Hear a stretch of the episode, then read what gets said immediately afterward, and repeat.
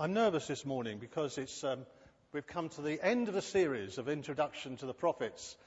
Um, uh, but the last prophet we're looking at is Malachi, and the reason I'm nervous is because he addresses himself particularly to the priests. Now, I know we don't, I don't consider myself a priest in the old fashioned sense, but I have been called to be a church leader.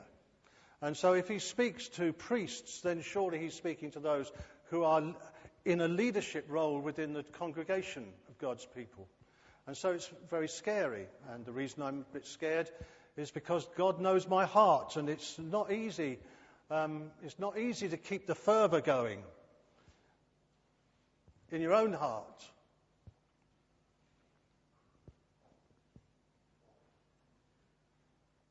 I want you to know before I say anything else that this has deeply challenged me and that what I've been reading this week, um, actually, the challenge has been going on for a number of weeks through the prophets, um, challenging my own relationship with God and my own commitment and my own attitudes in worship.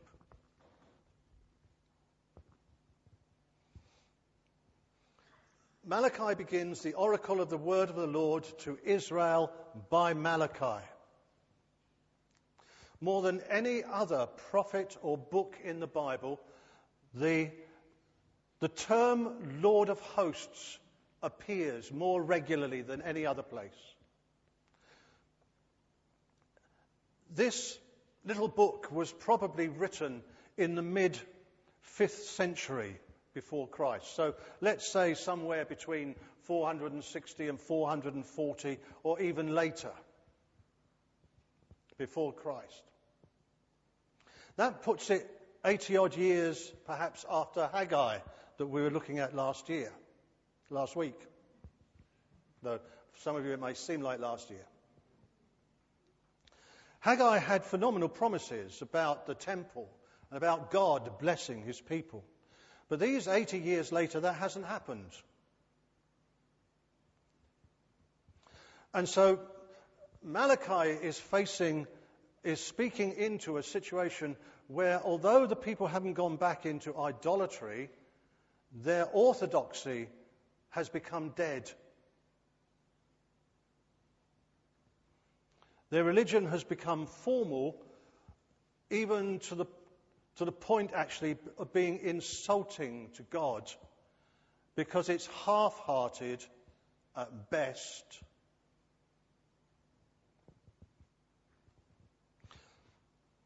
The term Lord of Hosts is probably used so often because the great nation of Israel, as it was under Solomon, shrunk and shrunk and shrunk and shrunk until first one part of the Israelite, uh, the, the Jewish people were taken into exile by the Assyrians. And then later on, the rest of them were taken into exile by the Babylonians. And you know that for 70 odd years, the land lied barren with just the poor people left in it and with those who had been resituated by um, the empire. When eventually people came back under an edict of Cyrus, the Persian ruler, the Persians who by then had sort of rubbed out the Babylonian Empire, when those people came back, they were a postage stamp, geographically speaking, within the Persian Median Empire. All the greatness was gone. They didn't even have their own army or defense corps anymore. They were living in a land which had been decimated and turned to rubble all those years beforehand and rebuilding was slow. And then come the promises of people like Haggai and Zechariah, but now 80 years later, these have just haven't been fulfilled. And perhaps like Peter, when he was writing many years later, they said, Where then is the promise of his coming? And Peter had to say, well, God is not slow about his purposes. With God, a day is as a thousand years, and a thousand years is as a day. But for the people in Malachi's day, they were just in the middle of this postage stamp still basically under the rule of Persian, Persian uh, kingdom, but with a little bit of a measure of self rule. So, with no one to help them, Malachi is reminding them again and again the God who is your God is the Lord of hosts. Postage stamp you may be, defenseless you may be, demoralized you may be, in and out of season, spiritually speaking, you may be. But your God is the Almighty God who's the Lord of hosts, of all the hosts of heaven. Remember, was it Elisha or was it Elijah? I think it was Elisha who, when he and his servant saw Syrians encamped all around them, and the, the servant was scared. Elisha shouted, cried out to God, Lord, open his eyes. And suddenly he saw all around them armies of flaming chariots, the hosts of God, the angelic hosts in support of his, God's people. Maybe it's the comfort which Jesus took when uh, he was in the Garden of Gethsemane, do you remember? And he remembered that, well, he's going through this, but he could call out to the Heavenly Father for six legions of angels. Because our God is the God, the Lord of hosts. Yes.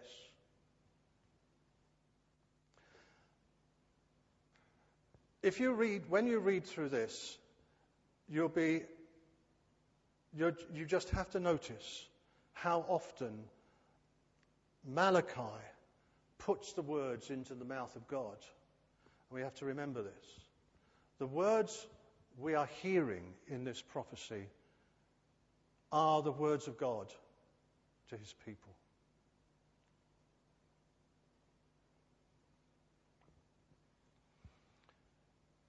Ezekiel once was famously told by God that the people come and they say, Give us the word of the Lord, give us the word of the Lord, give us the word of the Lord, but they listen and they take no notice. So we have to take notice. We're listening to the word of the Lord. But it's delivered by a messenger. And Malachi means messenger. So whether or not that was the guy's name or whether that's just a pen name he gave himself. I don't know. But there's a lot about messengers in this. Malachi is a messenger giving the words of the living God. Later on, he speaks about the priests, the leaders of the people, as being messengers from God of the Mosaic law. Later on, in chapter 3, he speaks about a messenger who is going to come, who is a special messenger who is going to come in advance of the Lord appearing to them. And then he speaks of yet another messenger who is actually the Lord who is being anticipated, who has the qualities of God. And we see in the messenger, we see Malachi, we see the priests are messengers. Then the messenger that is to come, we're coming up to Advent, we recognize from the New Testament and the words of Jesus that that messenger was John the Baptist. And the one that John the Baptist was introducing, the messenger of the covenant, or to us, the new covenant, was Jesus with the divine qualities. There's a lot about messenger in this book. And we're listening to God's unfolding plan, one thing anticipating the next. Because although in their day, in their 80 years since Haggai, they haven't seen it happening, it doesn't mean to say the Lord of hosts has gone to sleep. His plan is unfolding. We're still waiting for all kinds of things which God promises to unfold, but we're to be instant, in season and out of season. God has not gone to sleep on his plans.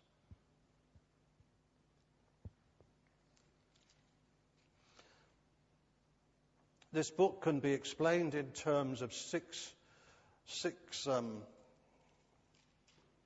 discourses.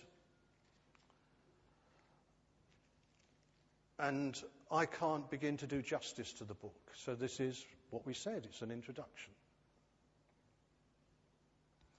Before I go any further, though, can I remind you? On the one hand, church bodies or church groupings have leaders. And James says of leaders, let not, um, let not many of you, I'm, this is probably an authorized version almost, let not many of you become teachers, my friends. For those of us who are teachers will be judged with greater severity.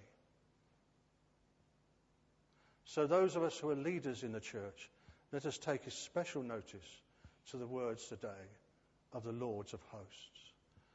But all of you who aspire to be leaders of the people of God, take note of the words of God, the Lord of hosts. But there is one other thing to take note of. The priesthood, as it was under the Mosaic law, is no longer the priesthood which God works through. God now works through, according to the New Testament, the priesthood of the believers. So that what is said here of the priests in the way that they show forth or do not show forth reverence for God should also be applied to us in our individual, local, and professional lives. Whether we show out a respect and fear of the Lord. Because just as the priests, the Levitical priests, Malachi says this, were to teach God's truth, and Levi back along in the days of Moses did that honorably, says Malachi. The priests of Malachi's day, because they're giving half hearted worship, because they're weary, one word that is used, they snort at the, at the things they have to do. Oh, we're going to, we're going to church. We've got to go to church. Mm. I've done that a few times. Have you? Don't answer me. What they're actually showing in their attitudes, they're teaching something different in that attitude. They're teaching that God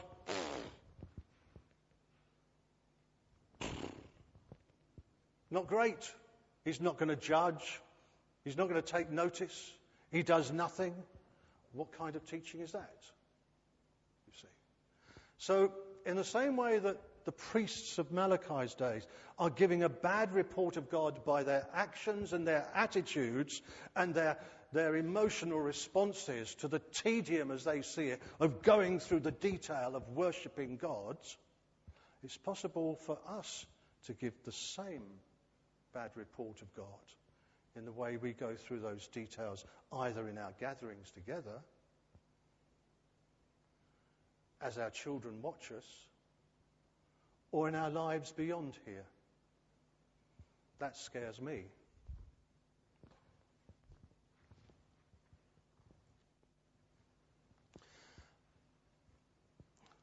The first thing that Malachi, the messenger, throws up is that they're not bringing pure offerings to God. They're offering polluted food. This is in chapter 1. They're in fact saying that the Lord's table can be despised.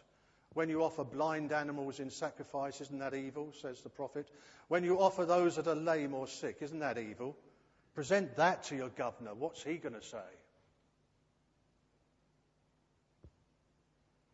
So, do you and I treat our approach to God less honourably than we treat our approach to our CEO, our head teacher, our staff nurse, or whoever happens to be the one that we report to?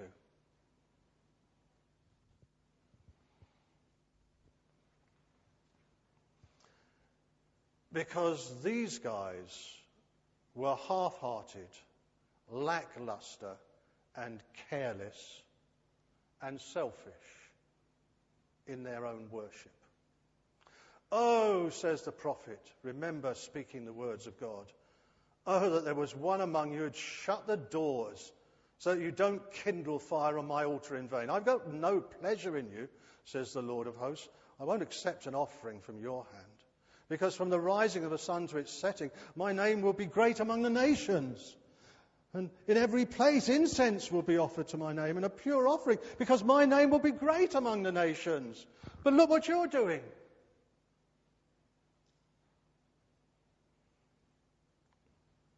So Jesus tells us that we are to worship God in spirit and in truth. Some people have the truth but not much spirit.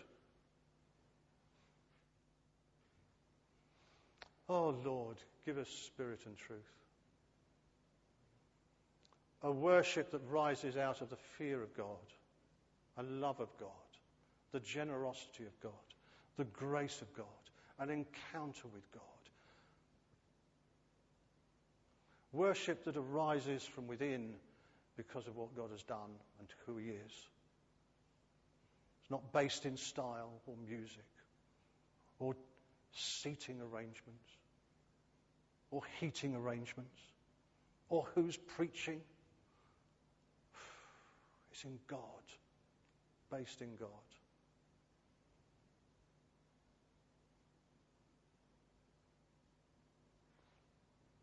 Not half hearted, wholehearted, pure worship. But you say, what weariness that is, and, and you snort at it, says the Lord of hosts.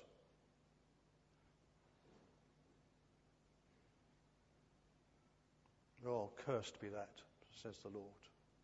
I'm a great king. My name will be feared among the nations.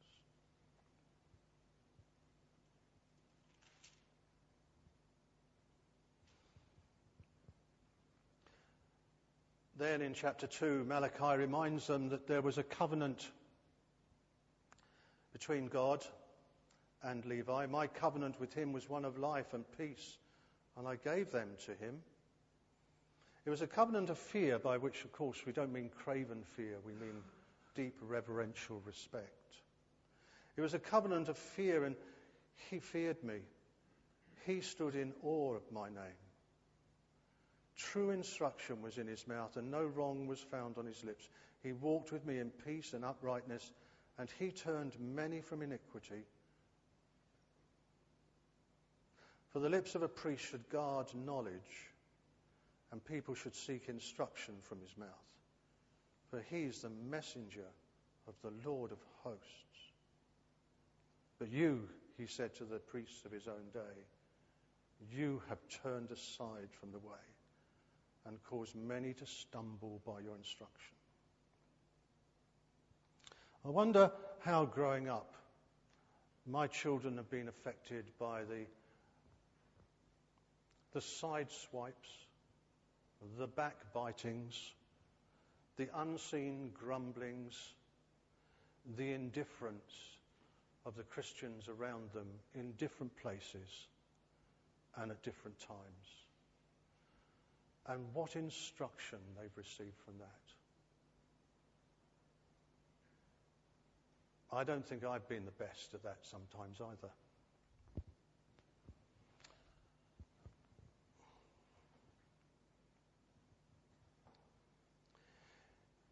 He then goes on to something which I find quite difficult, I have to say, uh, because they had married foreign women, uh, women who were devoted to idols in, my, in Malachi's day.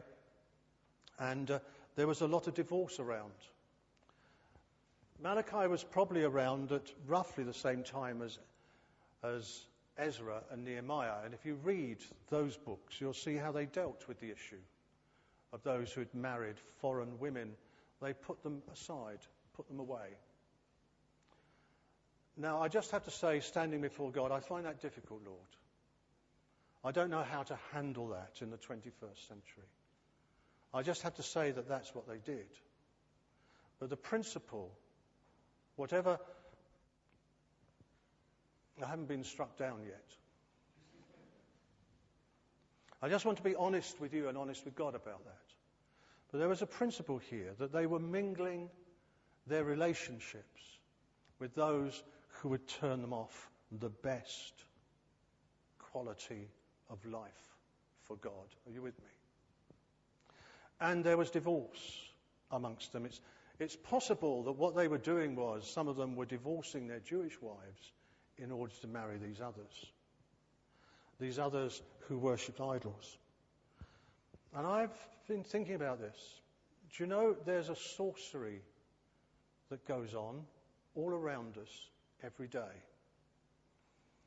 Um, my word, sorcery, a spiritual invasion which comes through the advertising.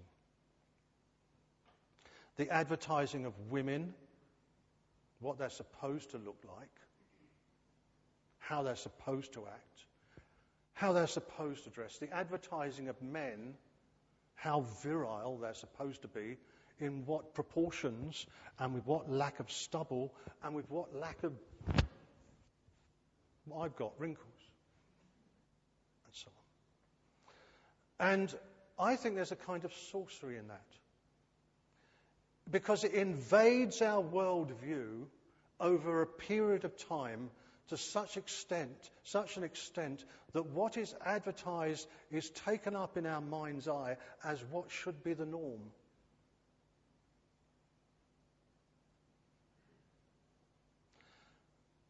And so, men, have you been bewitched by these things? And in your heart at times turned aside from your wife, though you're still living together. And now, because of women's liberation, which I'm not going to argue against, I daren't. Women have you seen the stereotypes of men? And have you done the same thing? Have we actually, is it possible that we have been, we have been lured away from loyalty and faithfulness? Because Malachi, speaking the word of the Lord, says to the menfolk, do not forsake the wife of your youth.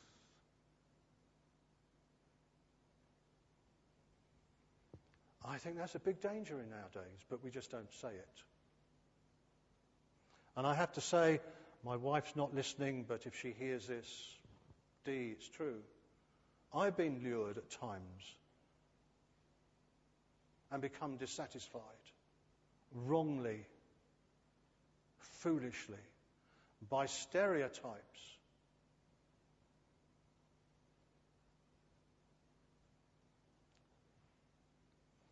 If anybody is going through a tough time in their marriage, let's talk about it, shall we?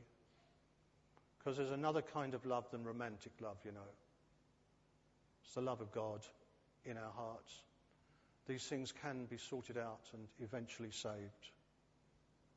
Please think about it.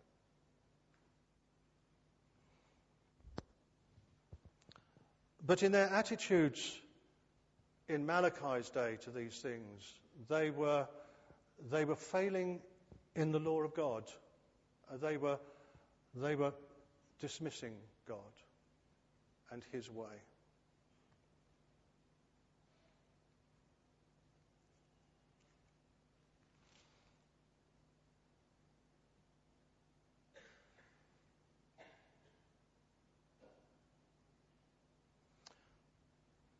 Time is going on, and I'm not going to drag on too long beyond the time. One of the things which Malachi says to the people of his day is they are not supporting the work of the Lord as they ought to. And he says to these people, You're robbing God. And they say, How are we robbing God? He says, You're not bringing the full tithes into the storehouse. The full tithe for them included the first fruits of their harvests and of their flocks. It wasn't just a money thing. But they weren't supporting the work, God's work. The tithe in their day went towards the temple expenses, um, the gatekeepers, the temple keepers, the Levites, and things like that. Um, the work of the Lord for us is the pushing out of the mission of Jesus Christ, isn't it? The making known of his name. The making certain that the nations who are going to honor God hear it, beginning at Jerusalem and rolling out across the nations. Making sure that the Word of God is known and, and spread. So let me ask you, because we don't talk about money, do we? Oh, we're very tight in our conversation about money and about our giving. It's uh, part of our English castle, maybe.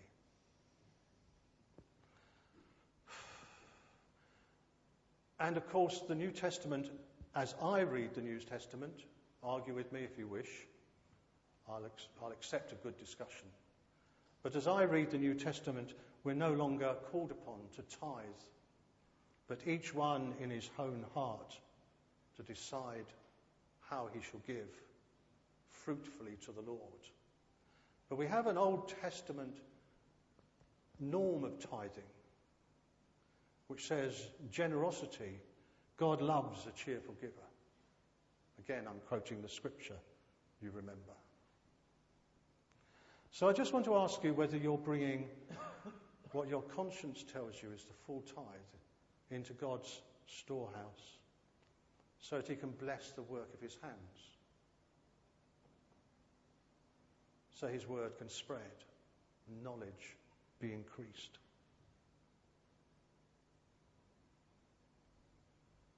We also need to think about whether we're spending it wisely.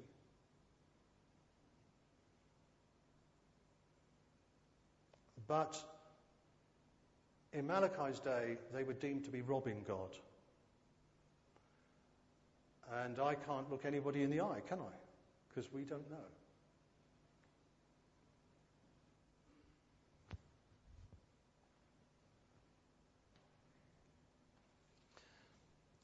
In chapters 3 and 4, Malachi looks forward to a day that is coming, burning like an oven, where the arrogant and all evildoers will be studied. The day, st- stubble, the day that is coming shall set them ablaze, says the Lord of hosts, so that it will leave them neither root nor branch. Chapters 3 and 4 introduce the messenger, John the Baptist, as we look back and now know him to be. The messenger who prepared the way of the Lord, whom we know was the Lord Jesus Christ. And you know that when, um, when John the Baptist was speaking, he talked about uh, when he comes, he will have his winnowing thingy in his hand and he will burn the chaff and stuff like this. So, this concept of the, the, the the representative of God coming and cleaning out his people and burning the chaff and judgment beginning first with the household of God was in John the Baptist's eye and mind, and he got it from here. We know when Jesus came, he didn't do that. Jesus came with a sharp and firm word to the hypocrites and the false people. But he came with a compassion which reached out and healed the sick. We're told that when he came, he went about doing good and healing all that were oppressed by the devil. God, start doing it in our midst again. Start doing it in our neighborhood again through us. Because this is the living Lord the Christ who was dead and is alive again. This is what he did then. And he brought compassion. And the people who thought that they would be made into stubble were welcomed and they fell down before him and they worshipped him. And blind men and lame men and, and people delivered from demons skipped up and down the street because of him. Because he dis- demonstrated the extraordinary mercy and grace of God. Which is still extant now. This is still the God we worship. And this era hasn't come to an end, and we're still part of making it known, which I think is fantastic. Don't forget it. Please don't forget it. Please don't let me forget it. Because Jesus is here to deliver and to redeem and to transform and to change and to emancipate and to liberate and to cleanse and to heal. So Jesus didn't do the judging thing then. Actually, he was crucified for it. And it's fascinating that the, the English, not the Jewish, but the English version of Malachi finishes with these words Behold, I will send you Elijah the prophet before the great and awesome day of the Lord comes. And he will turn the hearts of the fathers to their children and the hearts of the children to their fathers, lest I come and strike the land with a decree of utter destruction. End of Old Testament. The scary thing is that when the Christ came and demonstrated this grace of God, he was crucified and the land 70, in AD 70 was destroyed.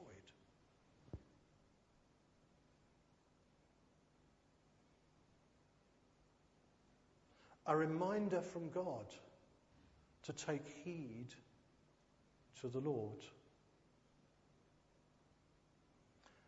And Peter says that in the last days, judgment again will begin with the household of God. And when Jesus comes again, it will be it will be to sort out the nations of the earth, and the righteous from the unrighteous, and the sheep from the goats.